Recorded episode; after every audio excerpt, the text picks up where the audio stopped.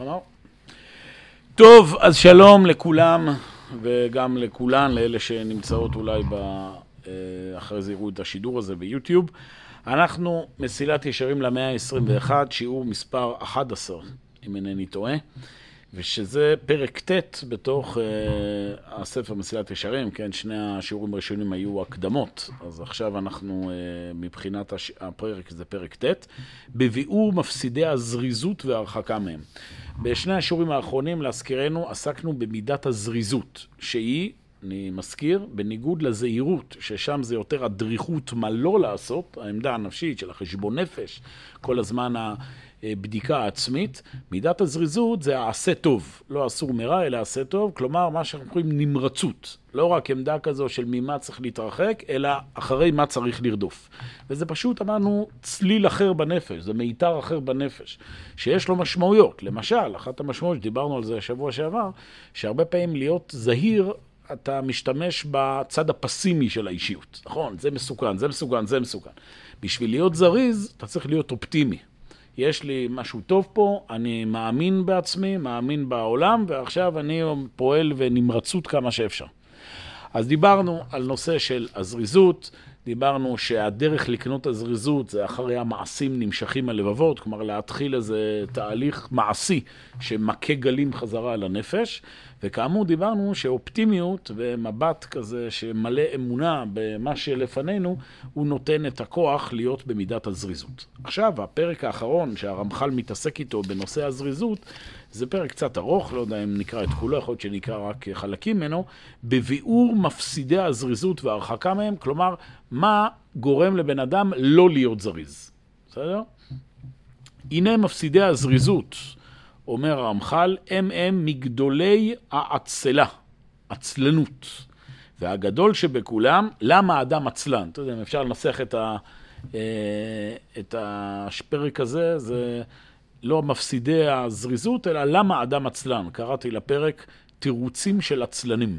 בסדר? איזה תירוצים אדם עצלן אומר לעצמו כדי לא להיות זריז. אז דבר ראשון, אומר המח"ל, הגדול שבכולם הוא בקשת המנוחה הגופנית ושנאת הטורח ואהבת העידונים בתשלום כל תנאיהם. אדם מפונק, בסדר? זה אדם שלא אוהב לעבוד קשה, בסדר? כאשר אדם מרגיל את עצמו בפינוק, ואם אתם זוכרים, דיברנו כבר במידת הזהירות, מה השורש הנפשי שמביא את עמדת הנפש המפונקת, הפסיבית, זה עמדת נפש ש... רואה את האדם כמושלם. כלומר, אין לי מה להתקדם, הכל בסדר, ולכן ככה אני. ברגע שהאדם נמצא בעמדה כזו של חוסר ענווה לזה שהוא צריך להתקדם, אז לאט לאט כל הנפש שלו היא בעמדה שאני לא צריך לזוז מעבר למה שיש. וזה כמובן מתיישב על העולם הסטטי, הפסיבי הזה של אין לי כוח. בוודאי שתמיד יותר נוח להישאר במיטה ולא לקום.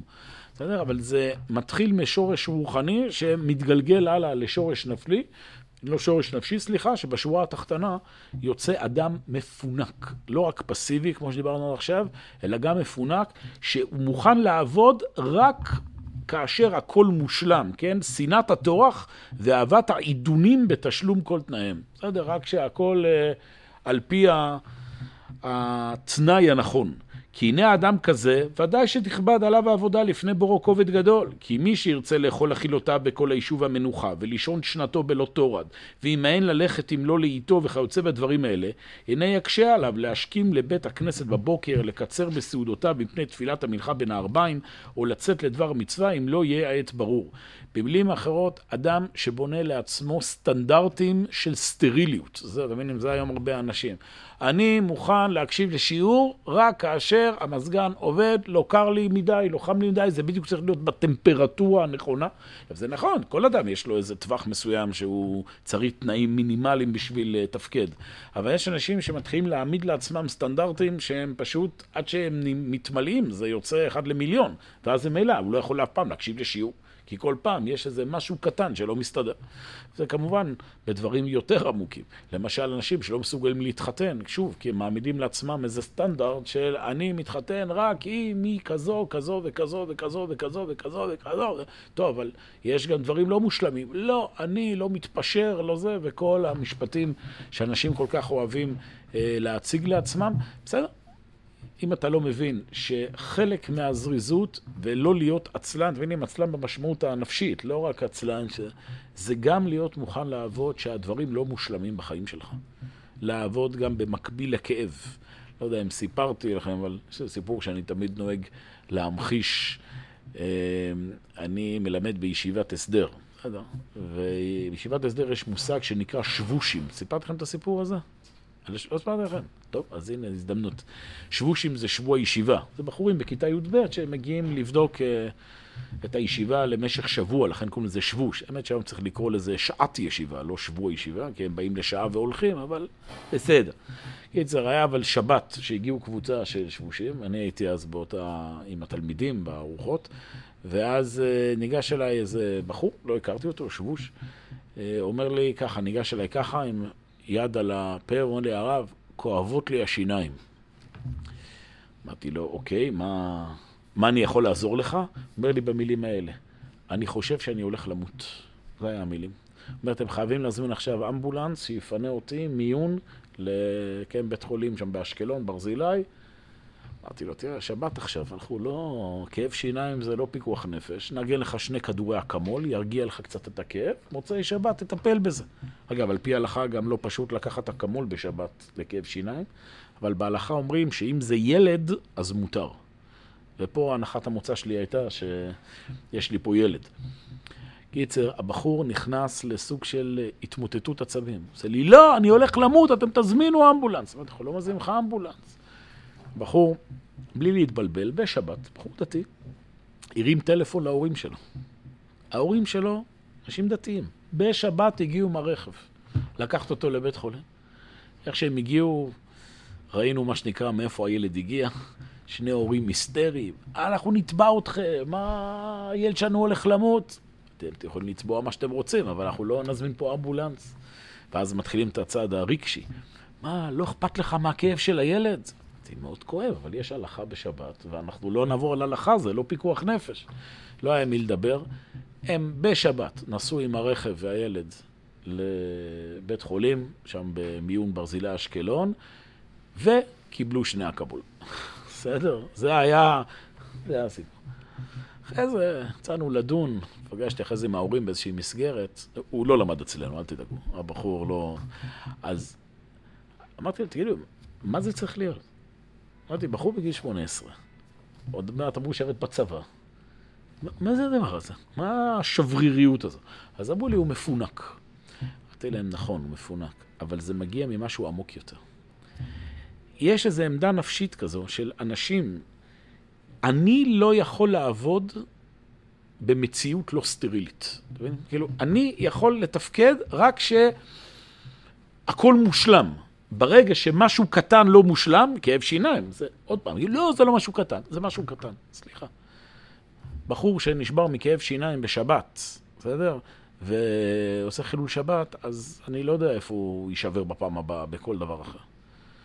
זה, זה היום, אתם אנשים מאוד, זה חלק מהתרבות היום, של העצלות ולפסיביות, של העמדה של הרחמים העצמיים והרחמים הכולה.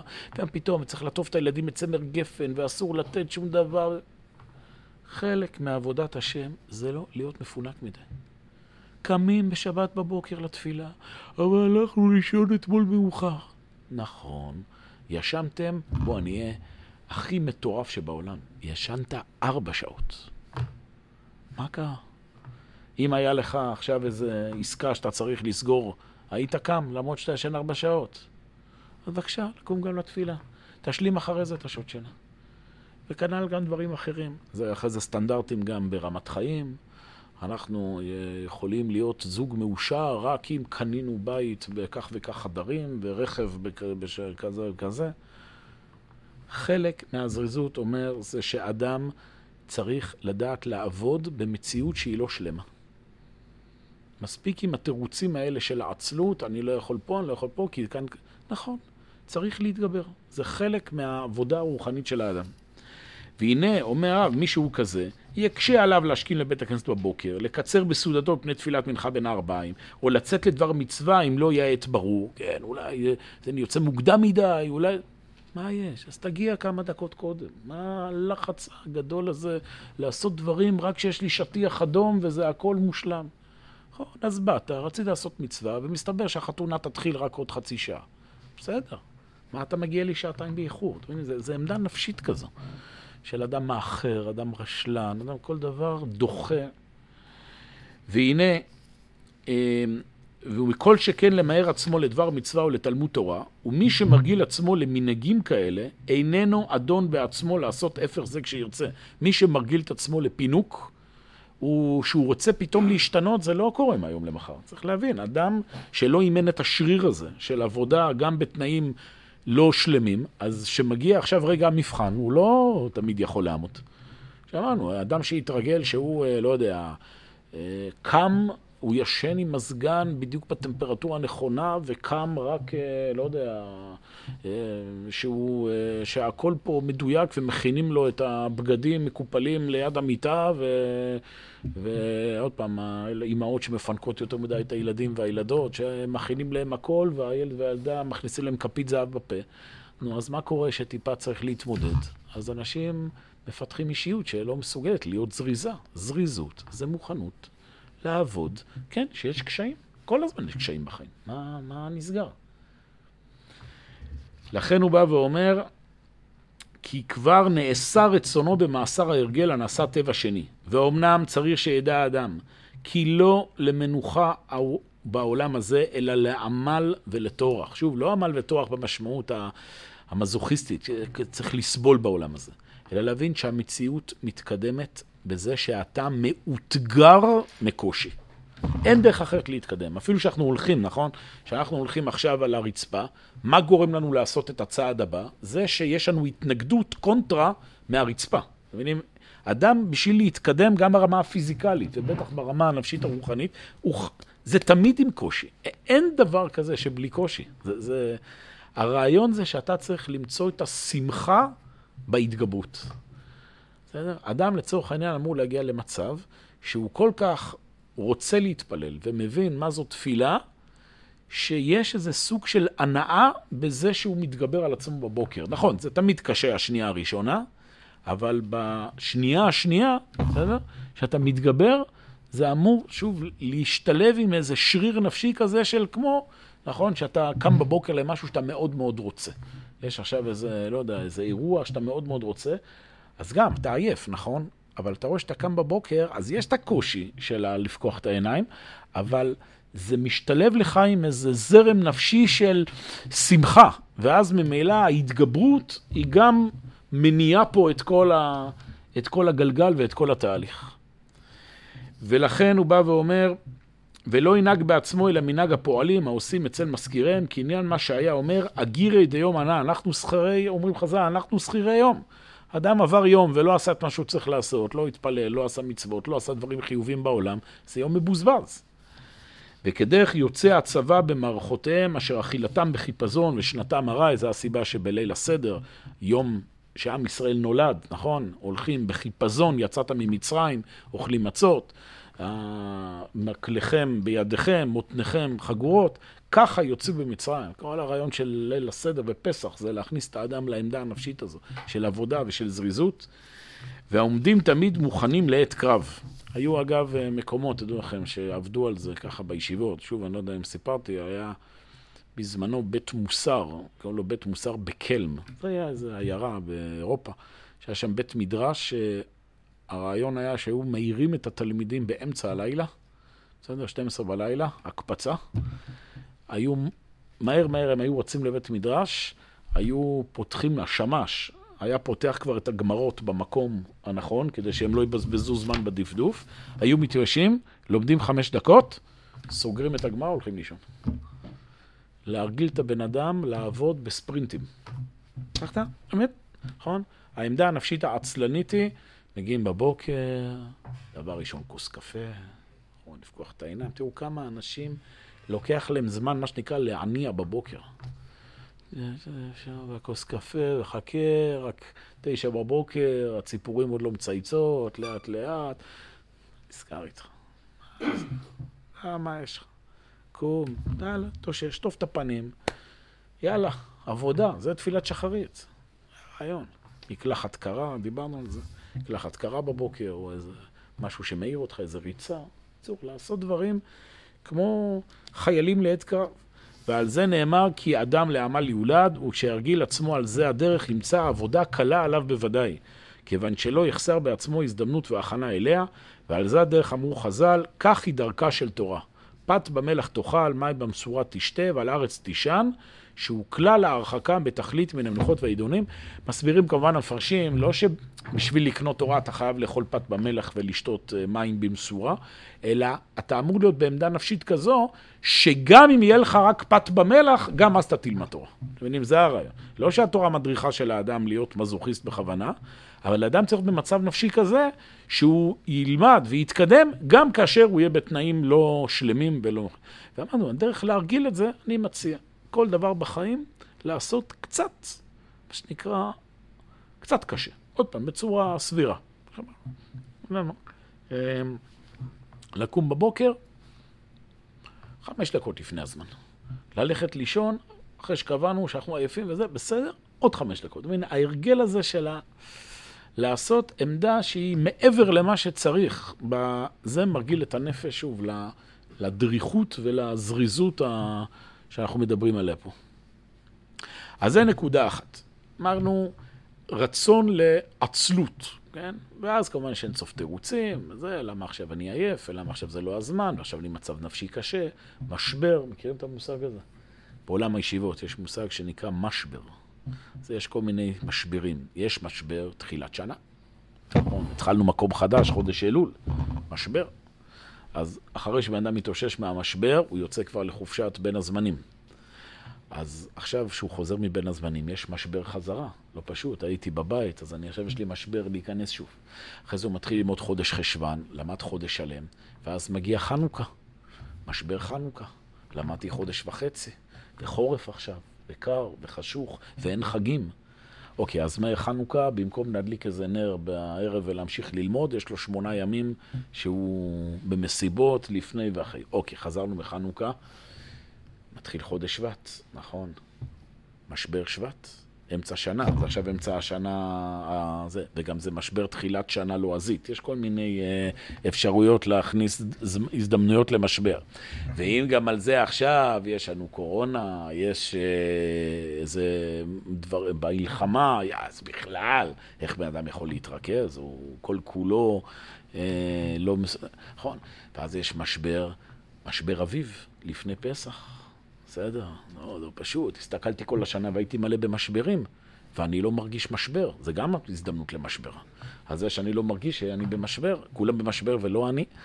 ואז יש את המשבר של חזרה מזה, ואז יש משבר זמן קיץ, נכון? כי כל השנה לא למדתי, אז אני עכשיו מרגיש לא טוב עם זה. אז זה משבר, צריך ללכת שבועיים להירגע. ואז יש משבר, אה, הכנה לקראת זה, משבר לפני צבא, אחרי צבא, לפני חתונה, אחרי חתונה, משבר ילד ראשון, משבר ילד שני, משבר ילד רביעי, משבר גיל העמידה, משבר אני בגיל 30, משבר אני בגיל 25, משבר אני בגיל 50, משבר יציאה לפנסיה, משבר לא התקדמתי בעבודה, המון המון משברים. ואדם כל החיים שלו בסוף לא יתקדם מה שצריך. אדם עובד ככה. בסדר? יש רגעים בוודאי שצריך לנוח, רגעים שצריך אה, לעצור, בוודאי. אבל העמדה הנפשית היא, אל תחכה לרגע שהכל יהיה מושלם. אף פעם זה לא יהיה. כבר אומר לך, אף פעם זה לא יהיה. נורא מטריד אותי עכשיו, יש לי בעיות אה, כלכליות. נכון, כל החיים יש בעיות כלכליות שמטרידות. העמדה הנפשית הזו של אחרי שזה יעבור, כן? עכשיו קשה לי, אבל... אחרי שזה יעבור, אז אני אעשה את זה, זה בדיוק עצת היצר. עכשיו. לא מחר, לא עוד דקה, עכשיו. לא אחר כך, עכשיו. אחרי החגים, לא אחרי החגים, עכשיו. בסדר? אחרי התקופה הקשה הזו, לא. בתקופה הקשה הזו.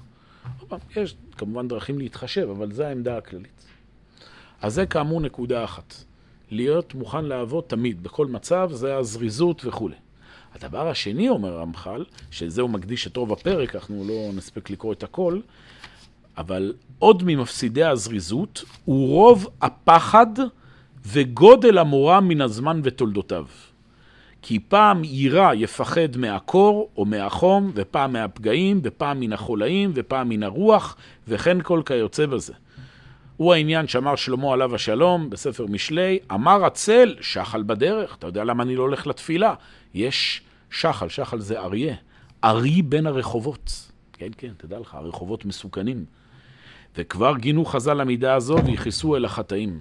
ומקרא מסיים, פחדו בציון חטאים. פחד מוגזם זה גם סוג של חוסר זריזות. שימו לב, זה משהו שאנשים לא מבינים. אומרים, תראה, זה שאדם עצלן, זה אשמתו, הוא צריך... אבל פחד זה נתפס כאיזה משהו שלא בשליטה של האדם. מה לעשות, אני מפחד. זה אומר עמך, לא נכון. כמו שהאדם, יש לו בחירה חופשית להתגבר על העצלות שלו, לאדם יש בחירה חופשית להתגבר על הפחדים שלו.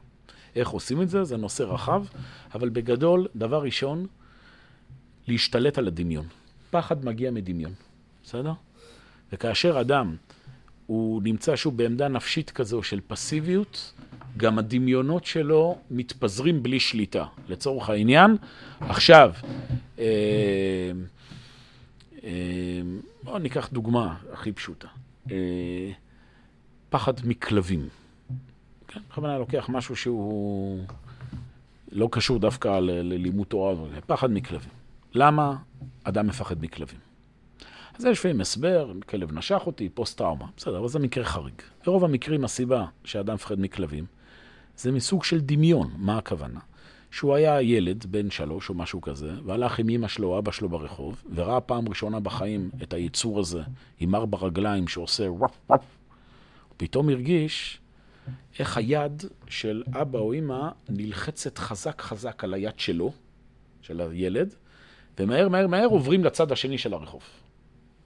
הילד נשאר באיזו תחושה כזו של היצור הזה צריך להיזהר ממנו. ואז הילד רואה לי סרטים, למשל רואה מלך האריות, ורואה שם את הצבוע, העוזרים של סקאר, שכזה... ואז בדמיון שלו, הכלבים זה מפלצות. כן? זה הכל מתחיל מזה שהאדם חי בעולם כזה שאין דחיית סיפוקים מחשבתית. אתם מבינים, יש חוסר דחיית סיפוקים אה, פיזית ויש חוסר דחיית סיפוקים דמיונית. אני מדמיין את המפלצת באה אליי. מה הדרך לרפא פחד מכלבים לילד? להביא לו כלב. מביאים כלב קטן וחמוד, תלטף. מה קרה שהילד התחיל לטף את הכלב? השכל נכנס לתמונה, אתם מבינים? אתה רואה? הפנטזיות שלך סתם היו בראש שלך. הכלב הזה לא עושה כלום, תלטף. שוב, אם השכל אומר, זה כלב רוטוויילר, לא יודע מה, צריך להיזהר, אז תיזהר. אבל העמדה הנפשית הזו שלא לתת לעצמך לניסויים. אני בכוונה מביא פה דוגמאות מכל מיני כיוונים. אדם, לצורך העניין, יכול להיות שההורים שלו התגרשו. ועכשיו, כל פעם שהוא עומד לפני ההחלטה לקראת נישואים, הוא מתחיל לדמיין, הנה, גם אני, גם אני הולך להתגרש כמו התמונות שאני מכיר בדמיון שלי, בזיכרון שלי מהבית. תקשיב, תפעיל את השכל. נכון שאתה מכיר תמונה כזו, חווית בית עם גירושים, אבל בוא תסתכל ותראה שיש הרבה בתים שהם לא כאלה. ותתחיל לעשות חלוקה שנכון שאבא שלי כך, אבל אני שונה מאבא שלי. יש לי את הצדים האלה והאלה שלמדתי לא להתנהג כך וכך. להיות, אתה נהיה אקטיבי במחשבה שלך. אתה לא נותן לדמיונות של הפחד להציף אותך. וגם בדברים לאומיים, כבר דיברנו על זה, לא ייתכן. בן אדם, היה פיגוע, לא עלינו. בן אדם עכשיו יושב, אומרים לו, היה פיגוע בצומת הגוש, נגיד. ואז מה קורה לבן אדם פחדן, דמיוני? אומר, היה פיגוע בצומת הגוש? לפני, שמוע... לפני שבועיים עמדתי שם. טוב, מה... זה כזה עמדה. אני לפני שבועיים עמדתי שם, בסדר? והנה אני מדמיין את עצמי, עומד שם גם עכשיו. מה הקשר? תשלוט על הדמיונות שלך. איך שולטים על דמיונות? יש דרך לשלוט על דמיונות. חז"ל קוראים לזה שליטה במחשבות הזרות. כמו שלאדם יש עכשיו דמיון של משהו לא צנוע, אתה מתאמץ, אקטיבי, שוב, אתה לא נותן פנטזיה להתגלגל בראש, ואז זה הולך ויוצא מכלל שליטה. אלא בשנייה הראשונה אתה עוצר את זה ומתחיל לדמיין משהו אחר. כלל, אדם לא יכול לדמיין שני דברים יחד. תדמיין משהו אחר, המחשבה הזאת תסתלק. אותו דבר, אתה נמצא עכשיו בפחד, תדמיין דברים אחרים, לצורך העניין. דוגמה, אני, לא מזמן הייתי צריך לתת, לא יודע, שיעור ביישוב יצהר. מכירים את היישוב יצהר? נוסעים, אה, אתה נוסע דרך אה, כפר נקרא חווארה, בסדר? שיש שם כמה דקות לא נעימות, שאתה נוסע עם אה, רכבים פלסטינים סביבך. נכנס, לפני שהייתי צריך לנסוע, שאלתי את החבר שלי, שהוא שם רכז ביטחון של אחד היישובים, אמרתי, תגיד, הציר הזה בטוח? אומר לי, כן. הצבא בודק אותו, יש זה וכולי. שאלנו מה שנקרא שיקול דעת שכלי. אוקיי. לקחתי עם הרכב, נסעתי, האקדח שלי, כל אמצעי הזהירות, מה שאני יכול. עכשיו אני נכנס לתוך הכפר, רואה מסביבי רכבים פלסטינים. אפשרות אחת זה להתחיל עכשיו להריץ את התמונות בראש. הנה, הנה זורקים על האבן, הנה עושים בי לינץ', הנה אני מת. אז אני לא נוסע. אני חוזר, אני לא הולך לשיעור. אפשרות אחרת. מבחינת שיקול דעת הבנתי שאפשר לנסוע. אה, אבל יש לי מחשבות של פחד שרצות בראש? מפעילים בבקשה מוזיקה, או מפעילים איזה שיעור, וחושבים ומדמיינים משהו אחר. זה שאדם נמנע מלעשות דברים חיוביים בגלל פחד, זה חלק מעבודת השם. וזה מה שהוא אומר. עד שאמר אחד מן הגדולים, אין אני טועה, איזה רבי ישמעאל, אל תלמידו, בראותו אותו מתפחד, חטאת. אחד מהתנאים, המוראים, פגש אה, תלמיד שלו ברחוב וראה שהוא רועד מפחד. אמר לו, אתה חוטא. פחדו בציון חטאים. התלמיד אמר לו, hey, כתוב אשרי אדם מפחד תמיד. אמר לו, ההוא בדברי תורה כתיב. זאת אומרת, יש דברים מסוימים שצריך להיזהר מהם יותר, כן, שכמו דברי תורה, שאדם צריך להיות בדריכות, שהוא ישכח אותם. הכוונה, יש דברים שאדם צריך להיזהר, ברור.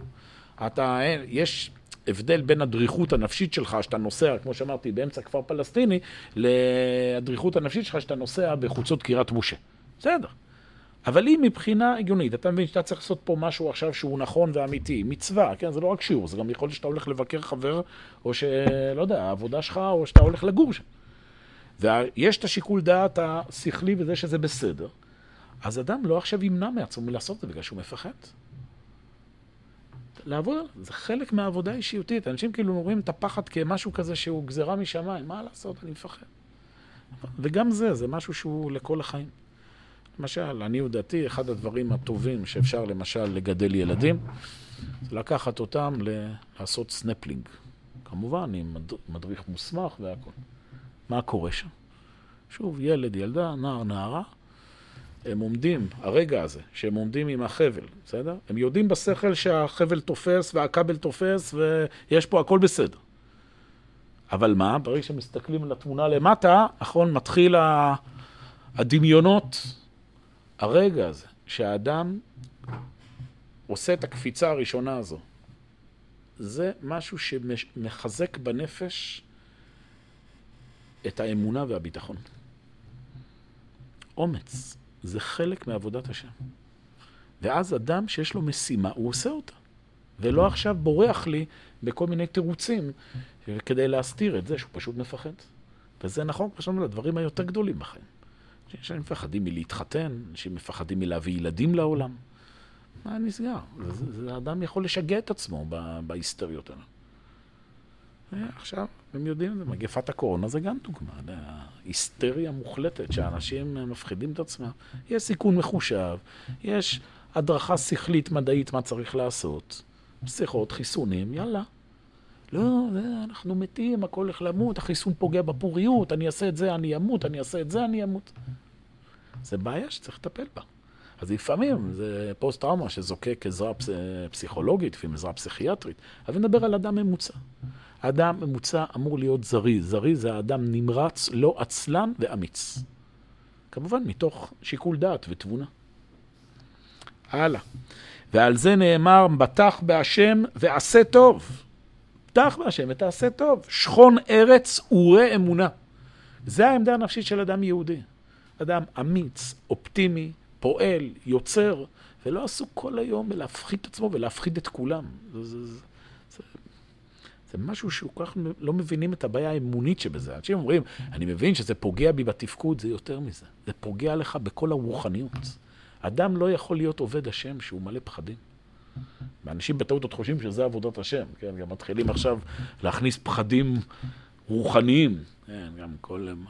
בא אליי פעם מישהו אומר לי, שאלתי אותו משהו, למה לא הגעת היום לשיעור וזה, הוא אומר לי, הרב, הרגשתי שיש עליי, עלי היום התגברות הקליפות. אמרתי לו, מה? אומר לי, כן, כן, מישהו שם עליי עין.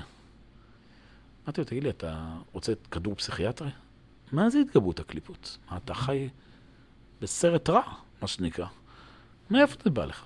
גם קרא לו, אחד חושב לו שהוא מקובל, אתה מבין? קרא לו בזוהר, החליק, שמע משפט, החליט כאן מצב רוח רע. במקום ללכת עם שכל ישר, יאללה, מתקידים, תעשה דברים ואת... אה, לא, אדם מכניס עצמו לפחדים, ואי אפשר זה, ו... הסברתי לכם את זה שהתקשרה אליי פעם כלה ערב חתונתה.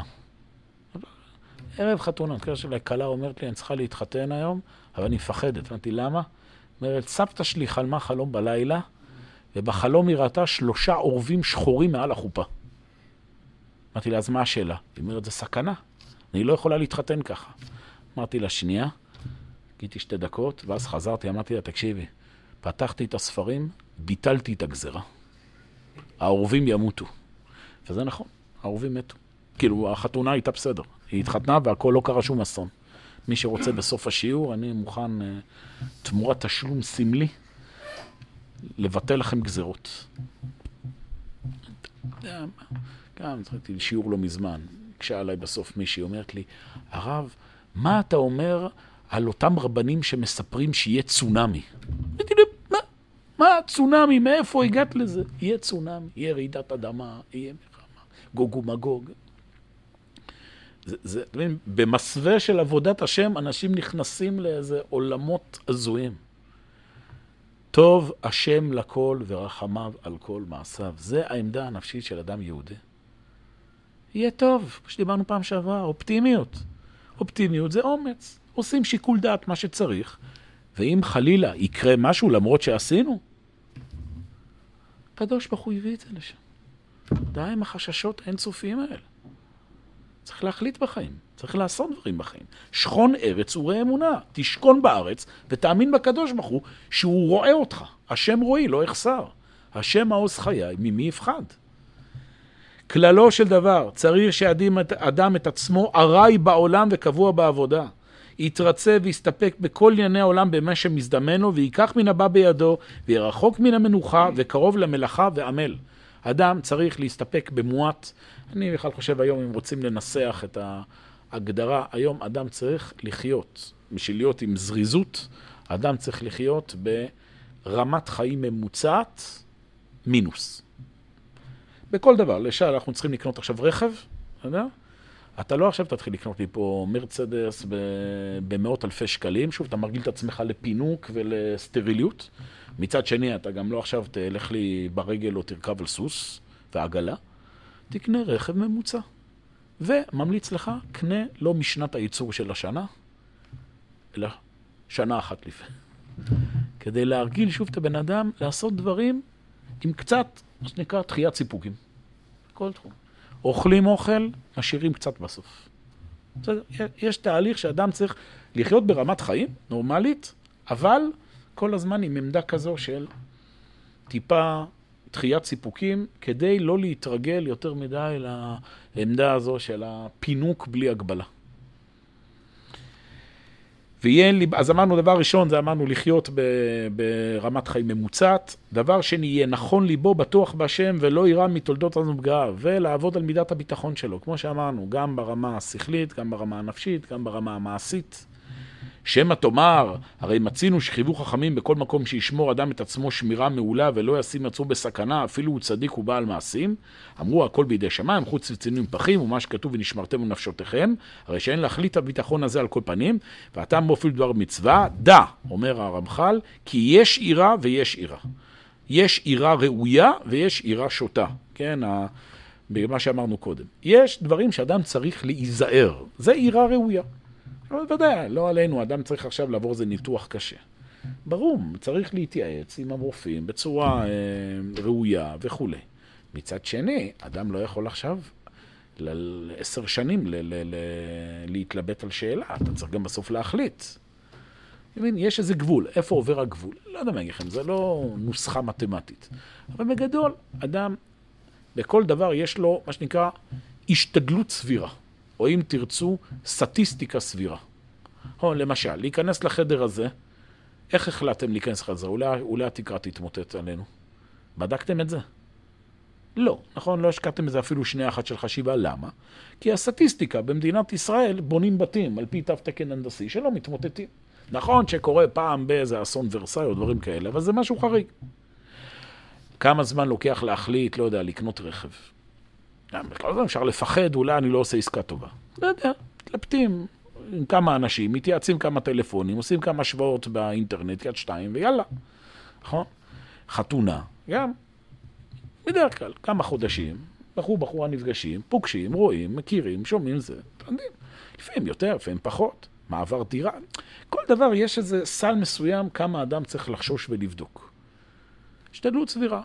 מה שנקרא, מה שממוצע ב, ב, בעולם שלנו, בתרבות שאנחנו חיים בתוכו. אם אדם מרגיש שהוא עובר את הגבול הזה, ומתחיל פה עכשיו, כמו שאמרנו, להיכנס לסרטים על כל דבר, אז אה, בבקשה, שיתחיל לעבוד על עצמו. זה אומר, אתה במסלול להיות לא עם מידת הזריזות. ואני מדלג על הדברים, והכלל להבחין בין שתי העירות ומה שחילקו חכמים זיכרונה לברכה, באומרם איכא דשכיח אזקה שני. מקום שיש אזק שכיח זה שונה.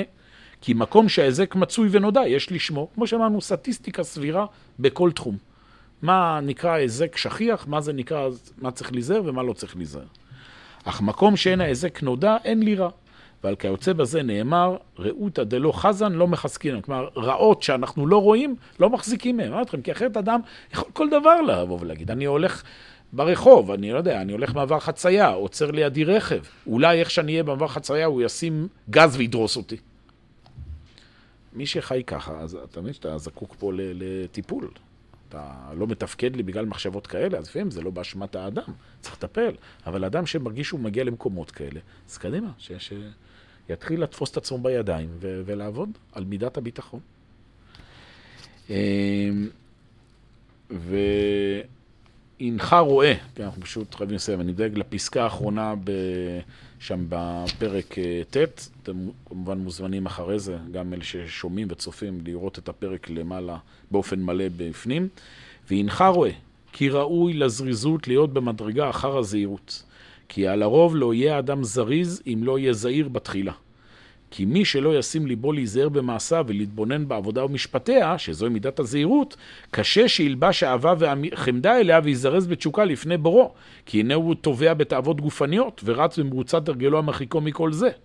אמנם אחר שכבר פקח עיניו לראות מעשיו ולהיזהר בם, וחשב חשבון המצוות והעבירות כאשר זכרנו, נקל הוא לו שיסור מן הרע וישתוקק אל הטוב ויזדרז בו, וזה פשוט. במילים פשוטות אומר רמח"ל, לא סתם מידת הזריזות היא אחרי הזהירות. עוד פעם, מה אמרנו? מה מפסיד את הזריזות?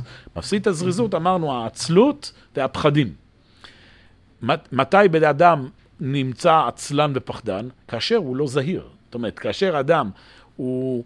לא נזהר מדברים רעים, אז באופן טבעי הוא נמשך אחרי התאוות שלו, ואז הוא נהיה יותר ויותר מפונק. וכאשר אדם לא נזהר מדברים רעים, הוא גם קורא לו אסונות, ואז הוא מתחיל לפתח פחדים, מבינים? ואז זה כבר אה, צוות בצוות עשויה, זה כבר גלגל כזה שלא מאפשר להיות זריז. לכן אדם קודם כל מידת הזהירות. מזה צריך להיזהר, מזה צריך להתרחק, ללמוד לדחות סיפוקים. ועכשיו, אחרי שאתה נקי מכל השעבודים האלה והפחדים והדמיונות, עכשיו תהיה זריז. תתחיל לעבוד ולעשות מה שצריך. אוקיי? אז מידת הזריזות, בזה אנחנו סוגרים אותה. אמרנו, זה השלב השני במסילת ישרים. שלב ראשון, בן אדם מבין שיש דברים שהוא צריך להרחיק מהחיים שלו, עובד, דחיית סיפוקים וכולי, שלב א'.